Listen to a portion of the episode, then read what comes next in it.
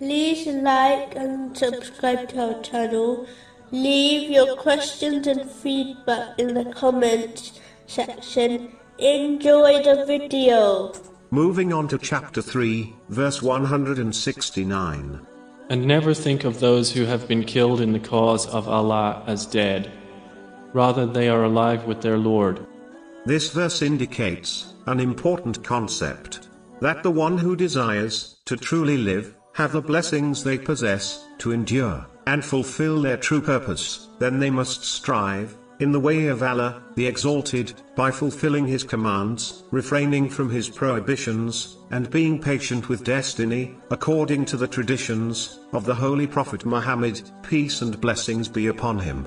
The Muslim who behaves in this manner is in fact living, even when they die, but those who are heedless to this are in fact dead, even if they are alive.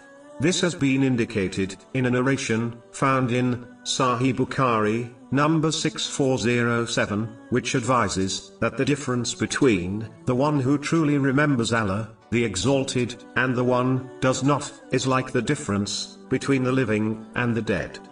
This is obvious when one turns the pages of history, as those who sincerely obeyed Allah, the Exalted, were remembered long after they passed away such as the Holy Prophet Ibrahim, peace be upon him, who lived over 4,500 years ago.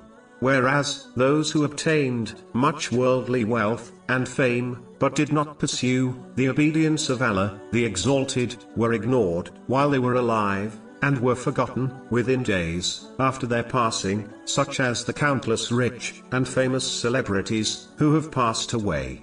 Therefore, Muslims must take from this world, in order to fulfill their necessities, and the necessities of their dependents, without wasting, excessiveness, or extravagance, and strive in obeying Allah, the Exalted, so that their blessings, and remembrance, echoes throughout eternity. Chapter 2, verse 152. So remember me, I will remember you. It is important to note, this success is not only restricted to the hereafter, but it in fact includes success in this world also. Those who adhere to the teachings of Islam will encounter difficulties throughout their lives, as this is guaranteed, but through their obedience, Allah, the Exalted, will remove fear and grief from them, so that they remain firm and steadfast on the correct path. This has been indicated in the next verse. Chapter 3, verse 170.